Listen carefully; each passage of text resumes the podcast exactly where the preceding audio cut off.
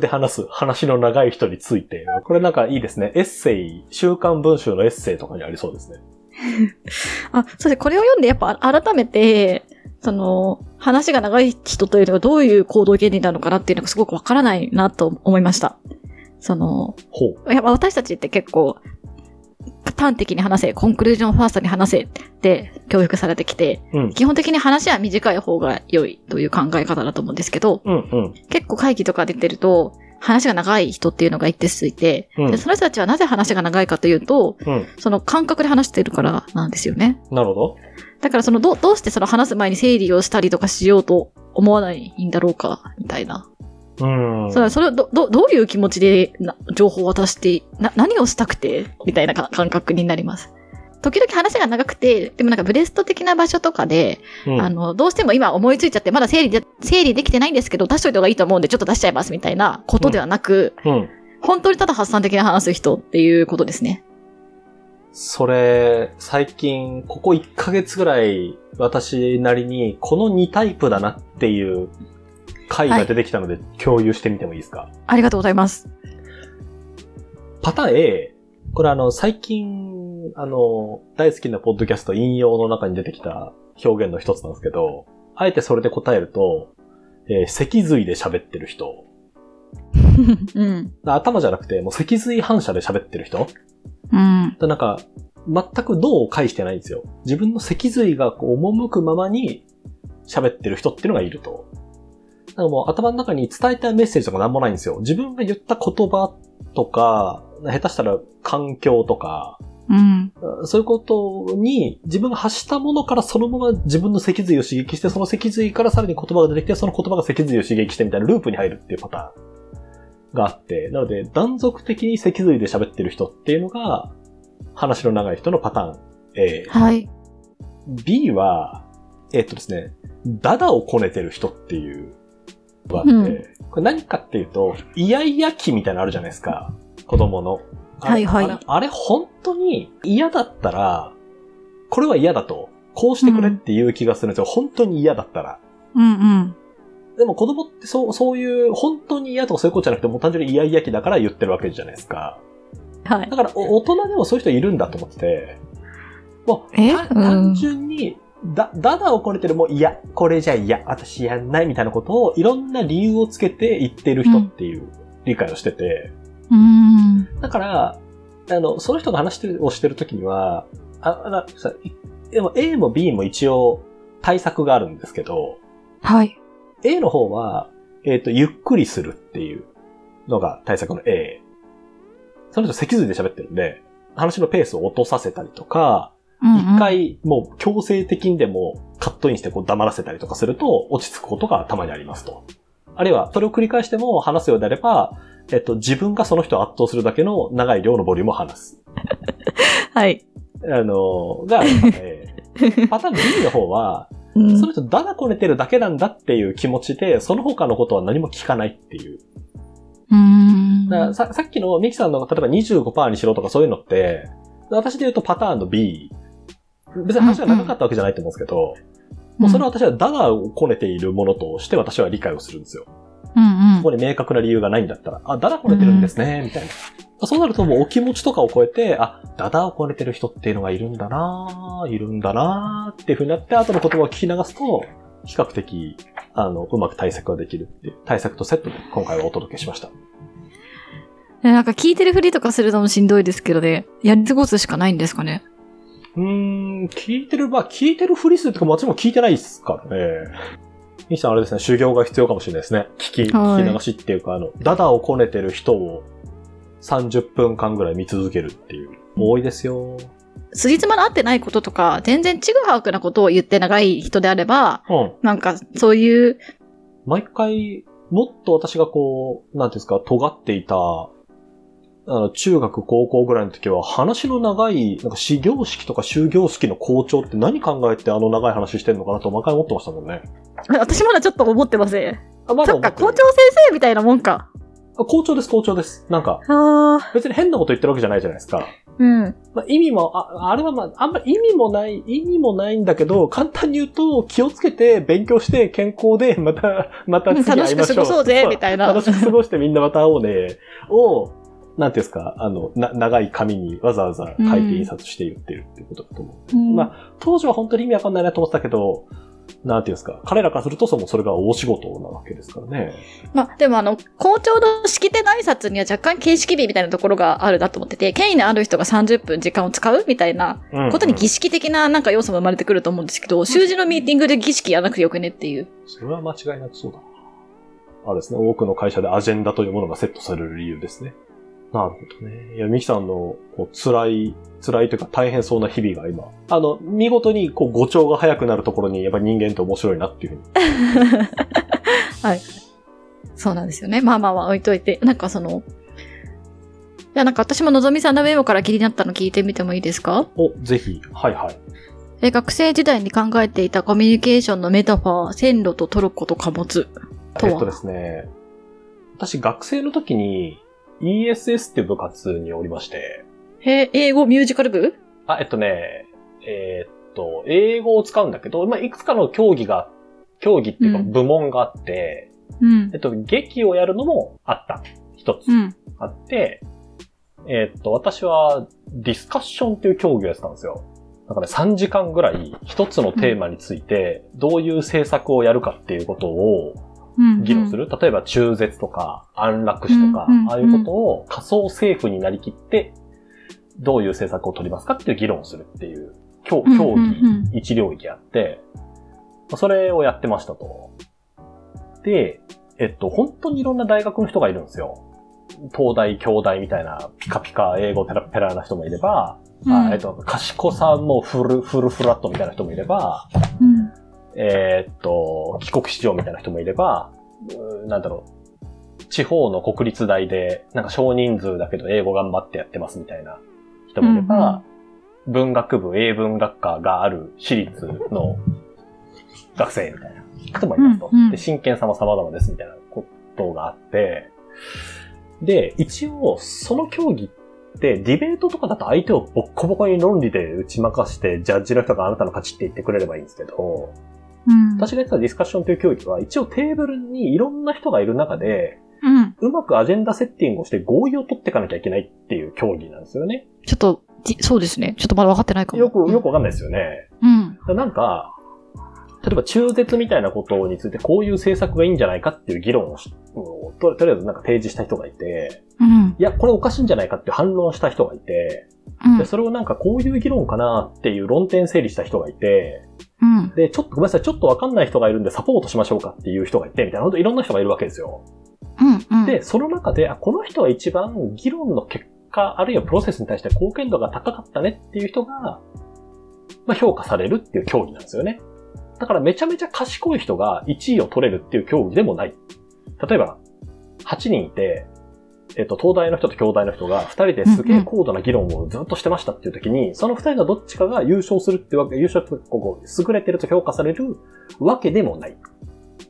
だそれだったらって二人で盛り上がっちゃったから良くないっていう評価ですよね、きっと。うんと、そう。そういうことになる。うん。うんえっと、もちろん内容に貢献はあるんだけど、6人をなぜ無視したのかっていう点に対する何かこう、ディスクレーマーを求められるっていううん感じ、ごめんめちゃめちゃ前置きがなくなっちゃいましたけど、っていう時に、じゃあ私はその競技で何とかするために、すっごいだから言い方を悪くすると、え、バカなやつにどうやって分からせたらいいだろうなってことをめっちゃ考えてたんですよ。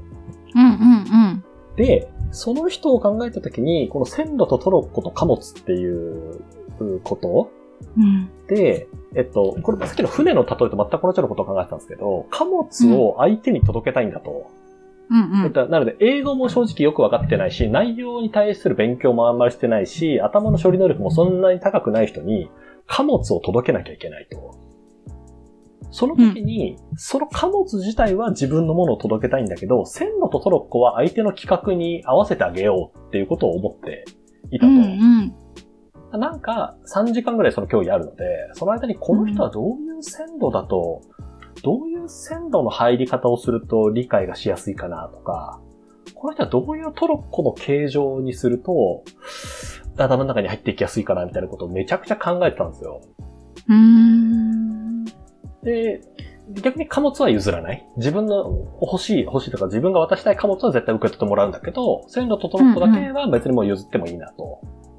だから、絶対、はいはいはい。自分は話すのが得意だから、どんな時も話す、話すっていう、なんていうか、口頭っていうチャンネルを使おうっていうことにもこだわらないし、なんか自分が使いたい、なんですか、あの、整理のフレームワークみたいなのも別に手放してもいいし、いいんだけど、内容だけは、えー守るみたいなことはすごく大事にやっていたってことを、この本を読んでて思い返したっていうメモです。ね。え、でそれで多分功を奏したってことだと思うんですけど、ディスカッションという競技において、その考え方で。うんうん。えー、じゃあその時の、じゃあこのコミュニケーションのポイントとしては、だから線路とトロッコについては、何もこだわらないっていうことが良かったっていうこと？えっとねなんか秘訣みたいなものはあったんですか？えっとね、こだわらないっていう前提と、相手がどういう線路とどういうコロ、えっと、トロッコを求めてるかっていうことを掴むこ。とがものすごく大事だなっていうこと。例えば、相手がわかりやすいメタファーに寄せてあげるみたいなことってあるわけですよ。はいはい。例えば、なんでここってこういう物事になるかわかんないって言った時に、その人が例えばすっげえ韓流ドラマが好きだったら、あ韓流ドラマのああのシリーズのここのシーンってこういうシーンあったじゃないみたいな、あれと同じことみたいなことを、もう、すごい、えーあの、家庭っぽい話ですけど、そんな風な話し方をしてあげるっていう。なるほどなじゃあ、いい線言ってたってことになりますね、この比喩は。線路とトロッコと貨物は。そうね、言ってたのかもしれない。言ってたのかもしれない。まあ、え、じゃあコンテクストがなかったけど、でも、結局そのどんな線路とどんなトロッコが必要かっていうのを考えるときにコンテクストを考えてたんですもんね。まあそうですね。ただやっぱりコンテクストで言うと、あまり多様性がその時で言うとないので、みんな大学生だし、うん年代も一緒だし、やってる競技もあるだろうそうですけど、やっぱ社会社に入ると、あ、そ、そ、そこでコンテクストの分断があるんですかみたいな。一つの会社だと思ってたんですけど、あ、そことそこ仲悪いんだとか。ここの事業部とここの事業部はそんなに優先順位が違いますかとかあるあるじゃないですか。うんうん。そこでこうさらにこう一行を求められたっていう感じですかね。でもあの、うんこの学生の時に考えたメタファーって、比較的いい、いい線いってたのかもしれないなっていうのは改めて思ったですね。うんあとは、アーキテクチャというものの多様性、バーサス、進化が万能という考え方っていうのは、それなんでこれを考えたんですか？いや、ちょうどこの本を読んでいる、ミキさんとこれを話そうで読んでいる時に並行して読んでたのが、進化は万能であるっていう本を読んでて、で、それはな、何かっていうと、なんかマット・リドレーっていう人が書いた本なんですけど、めちゃめちゃ簡単に言うと、その進化っていうと、その生物とか種がこう進化をしていくって時によく使われるじゃないですか。はい。なんだけど、あらゆることに進化っていうことは関係があるんだっていう話なんですよ。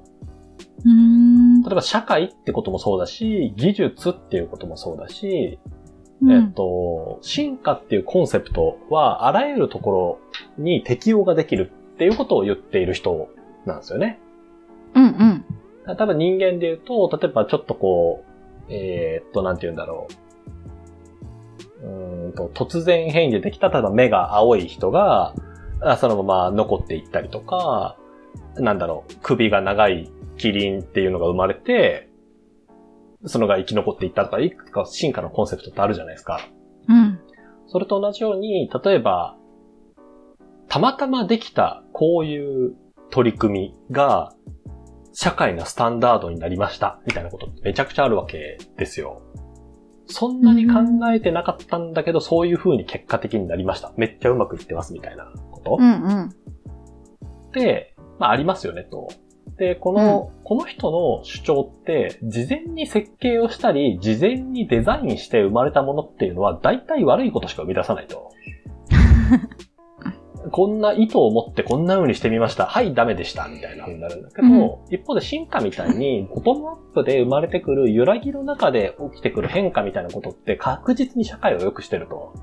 うん。なんかそういう、こう、ある種のボトムアップ性みたいなことって大事だよねっていうものを並行して読んでて、はいはいはいは一方い。でこの、この本はね、うんそうそう、アーキテクチャーってどっちかというと事前に設計しましょうの良さが、えなんで要素が強いじゃないですか。まあ、そのフレームを意識することの大事さとかね。はいそうそうそうそう。全体感をどう把握するかみたいな。そうなの、そうなの。で、最後に書いてある西新宿好きですかっていうのは、都庁のあたりってものすごくしっかり都市デザインやってるはずなんですよね。上にこれやって、えーうん下にこういう道路通してみたいな。うんうん。あれはあれで美しさがあるんですけど、うん。なんていうんですか、あの、高円寺のガヤガヤっていう感じも、それはそれで素敵じゃないですか。まあはいはいはいはい。うんどっちもなんか良さがあるなみたいなことを思っていて、うん。なんかそのインストラクションにおける、なんかこの場だけで通じるインストラクションの妙っていう進化もなんかありそうだなっていうことを、まあ、こう2冊並行して読みながら考えたっていうのが。ああ、もっとせ切断的な妙みたいなものもあるだろあ、うんそうそう。とか、うんここの構造を、例えばミキさんで言うとこのさっきその、やたら話長いおっちゃんに、インストラクションってこういう構造になってるから次こうやってやってみたらうまくいくのかなっていうのを設計してやってみるっていうことと、う。うん。その場で、いや、なんかこいつもちょっと嫌だからこういう風に変えてみようかな。あ、なんかうまくいったじゃんっていう、こう、ある種のたまたまベースで、こう、全身的に改善をしていくって方で言うとあ、はいはいはいはい。どっちの方がベターかっていうのは、まあ必ずしもどっちがいいとかっていうのはないのかもしれないな、みたいなことも思ってたっていう。ああ、なるほどね。はいはい、そうですね。うん。確かにこ構造化することとになんかパーフェクションみたいなものを見ちゃうとね、なんかそうでもない、結構何かを構造化するときに抜け落ちるものとかもあるだろうし、そうね。うんそうなんですよね。で絶対、絶対正義ってわけじゃないですよね。そううんね。構造にするとね、どうしても、ちちょっと捨てなきゃいけないものが出てくることが多いてかめちゃくちゃ捨てるんじゃないですかね。なんかこう、なんかつスライドとか作るときとかね。まあ、その他っていうところにめちゃくちゃ入るっていうのはありますよね。うん。で、まあ、みたいなことを思っていた本でしたね。もう、でも、ジェネラルにはやっぱりすごく、ういい本だなっていうのを改めて読んだし、なんか特に、なん、なんて言うんでしょうね。うん。うーんと、もう、おっさんになっちゃうと、うん、もう取り返しつかないと思うんですよ。こういうコミュニケーション系って。はい。なので、あれですね、早、うん早めにまだ20代とか30代の方で、こういう風にしてき物事聞いときゃよかったんだなとか、なると気も楽になるし、なんかあの人物分かりがいいよねって言われる人になるっていう。うん。確かにな。なんかすげえいいんじゃないかなっていう気がした本ですね。あ、あとなんか私改めてこの本を読み返して、うんその最初に言った感想が、情報をどう出すかをどう考えるかっていうことについてまとまってて良いって言ったんですけど、うんあの、それだけじゃなくてもう一個めちゃくちゃゆずっと感じたことがあって、なんかこの人って、こう、し仕事、あらゆるし仕事っていうものを、すごい創造的な、クリエイティブな営みだと思っているという感じがすごく出ていて、うん。いいな、いいなって思いました。へえ、例えばどんなところで出てました？例えば、うんなんか自意識が邪魔をするみたいな箇所があるんですよね。はい。あるね。あったね。あ、そうそう。で、インストラクションの受け渡しにとって最も厄介な障害の一つが自意識である。自意識が災いすると創造性は失われ、仕事の目的意識が感じられなくなる。恐れおののき打ち気になり、アイデアの流れはストップする。みたいな書いてあって、うん基本的に仕事っていうのは目的意識があって、なんかアイデアや自分のクリエイティビティを炸裂させて何かを生み出すっていうことだと思っているんだなと。ああ、そうね。そうね。そうだね。結構そういう目的は、じゃない仕事の仕方をしてる人も多いし、仕事ってそういうもんじゃんみたいな片付け方することって多いじゃないですか。そうですね。あのやりたくないから仕事になるんじゃんとか、うんいや仕事だからとかっていう時って、そういう仕事は創造的なものではないみたいな文脈を多分にはらんでると思うんですけど、うん。なんかこの人の言う仕事っていうのは割とどこを読んでも、なんか本来仕事ってすごい楽しくてクリエイティブな営みっていう感覚があるなって思ったんですよね。でも具体的にどことかない、あんまないかもしれないですけど。そういうトーンで仕事したいなうん。え、なんかそう、そういうその仕事へのトーンがすごいいいなって思った。なるほどね。なるほどね。うん。で、そうなるのを阻害するインストラクションとかそう上司のだよっていう管感じ。理者っていうね。うん。そうね、そうね。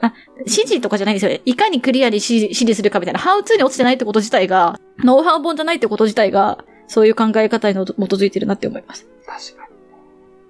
ノウハウ本だったら、これの本の3分の1ぐらいの厚さにしてほしいですよね。うんうんうん。だし、インストラクションの船の絵とかもなくて、うん。なんか、なんか仕事、ビジネスでよく見る人物像8パターンとか言ってまず8があって、そうね。それ8パターンごとに対策を書いてきますみたいな感じで終わりますよね。そうだね。そうだね。これで効率よく出世しようとか書いてあって終わると思うんですけど、全然そうじゃない。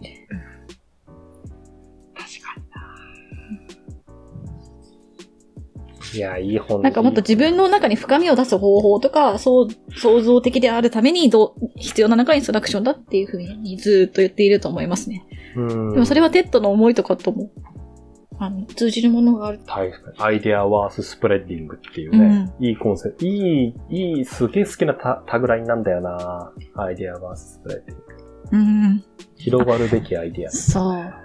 でタグラインで言うと、そのリチャード・ワーマンの、が自称を、および多少を無知と好奇心の専門家って言ってるらしくって、へー。めっちゃいいなと思いました。無知と好奇心の専門家がめちゃかっこいいっすね。めっちゃ良くないですか？いや、それはかっこいいっすね。名乗りたい。取られたと思いました。弟子、弟子、じゃあ次世代のでいきましょう。ええ次世代の無知と好奇心の専門家で、一冊ぜひ。あ、でもめちゃくちゃいいっすね。